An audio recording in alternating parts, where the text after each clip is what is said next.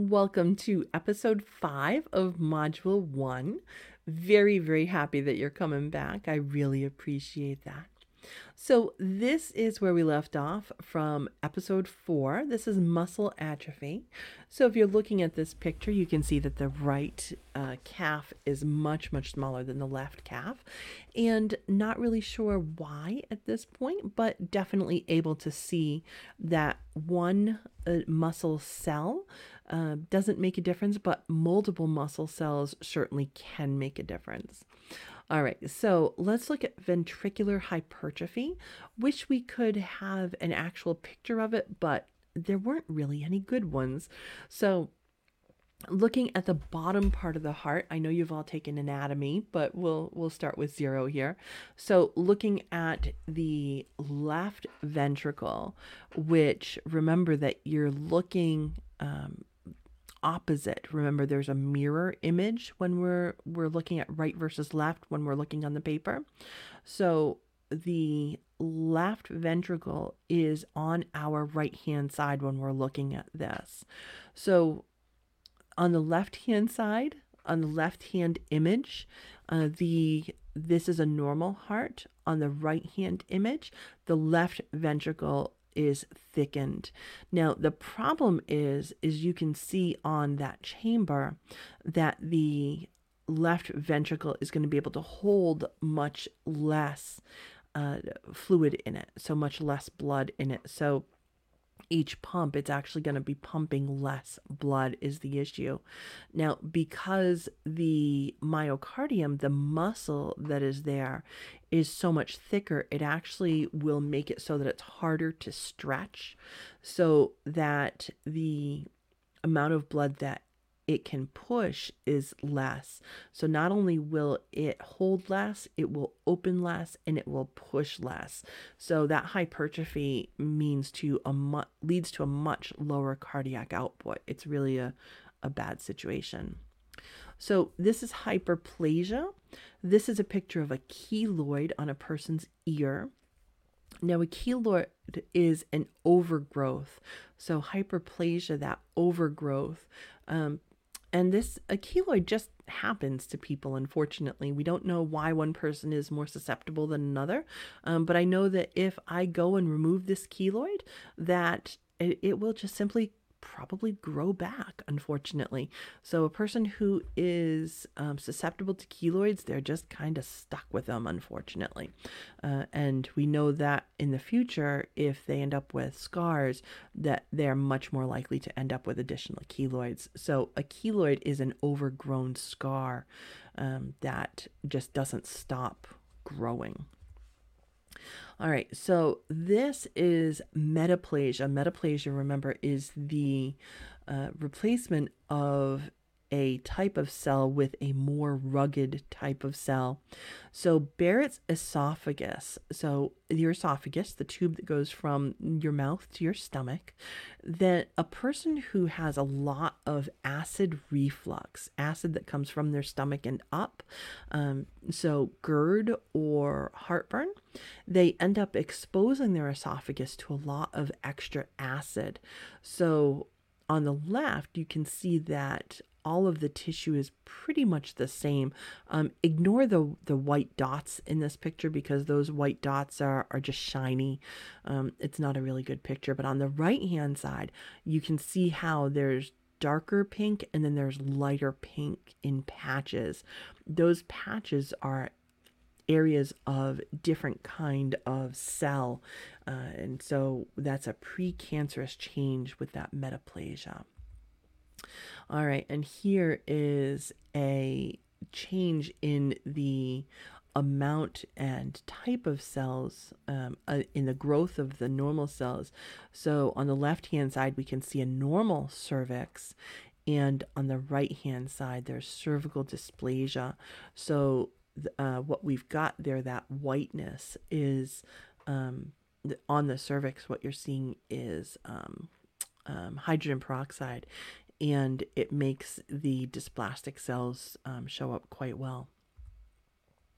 And then we have on this picture um, a neoplasia because it is um, eroded, like cavernous, um, it is very likely to be a squamous cell cancer. Um, but obviously, without being able to see the um, the re- the reports back, um, not able to confirm that, of course, but that's what it looks like to me is a squamous cell cancer. All right, so let's move on and talk about basic concepts of cellular injury. So when they when cells are not able to maintain homeostasis they end up with a lot of problems. We can have dysfunction of that sodium potassium pump that we talked about earlier. We have dysfunction of the calcium pump which is another one that works similar to the sodium potassium. Uh, they can end up with loss of plasma membrane integrity and we talked earlier about how that membrane keeps everything good in and everything bad out and if they have loss of that plasma membrane integrity, then it's just haywire. It's not good at all. Now, the mitochondria, the ones that are um, the powerhouse of the cells. Now, if the mitochondria are not working correctly, then we don't end up with any good power, any of that ATP that we need defects in protein synthesis. So the protein is wrong, then the cells are not going to be able to use it correctly. Intracellular accumulations, if we have trash hanging around everywhere, it's just not going to function correctly. Cellular edema, when we have too much fluid in the cells, things are just not going to be able to travel. And then we end up with cellular, I'm sorry, DNA damage.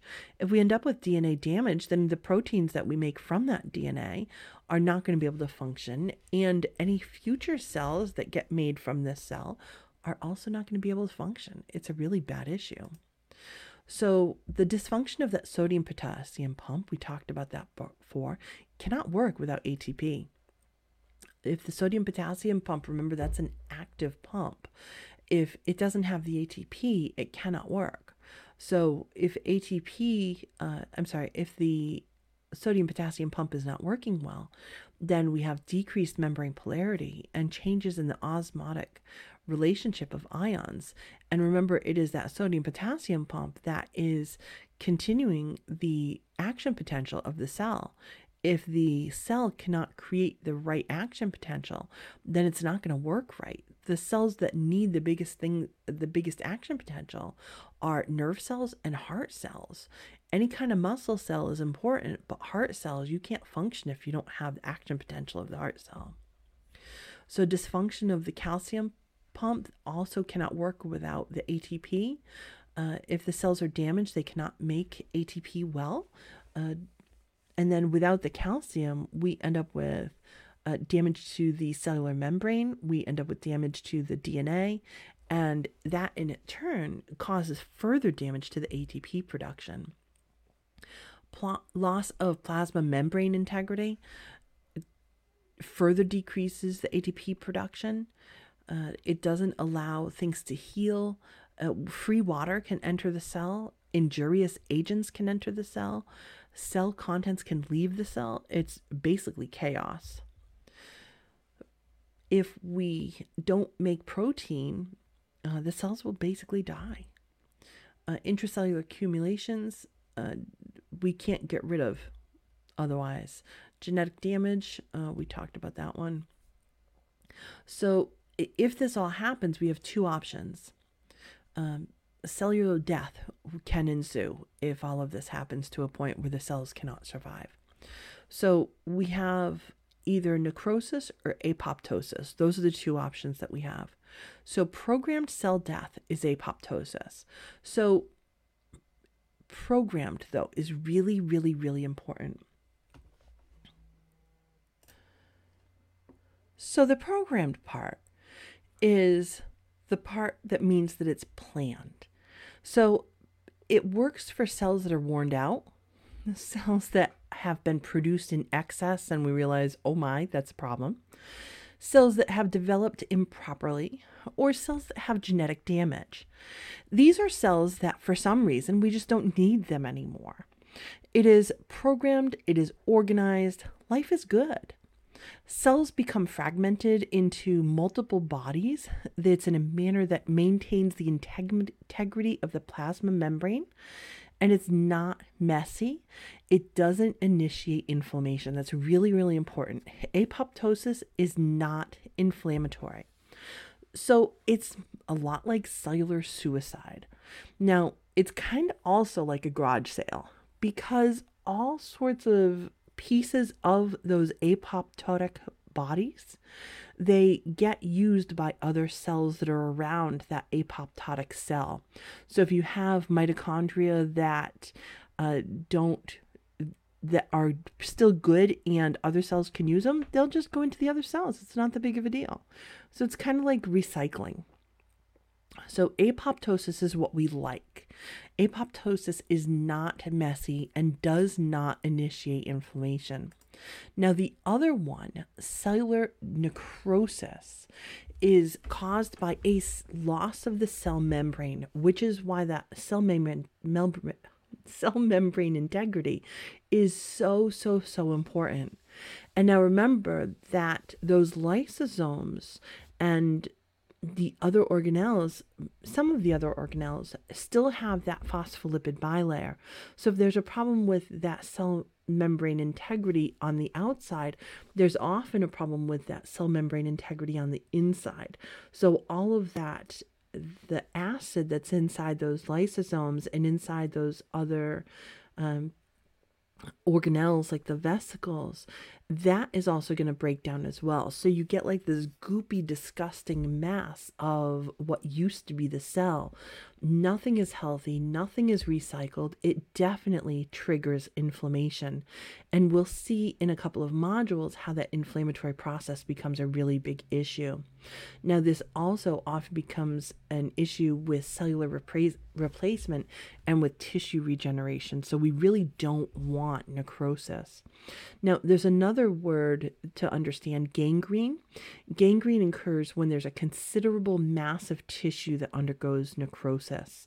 So, necrosis is just one single cell, gangrene is when there's a lot of cells. So, a little bit different so we have these two options. We have apoptosis and we have necrosis.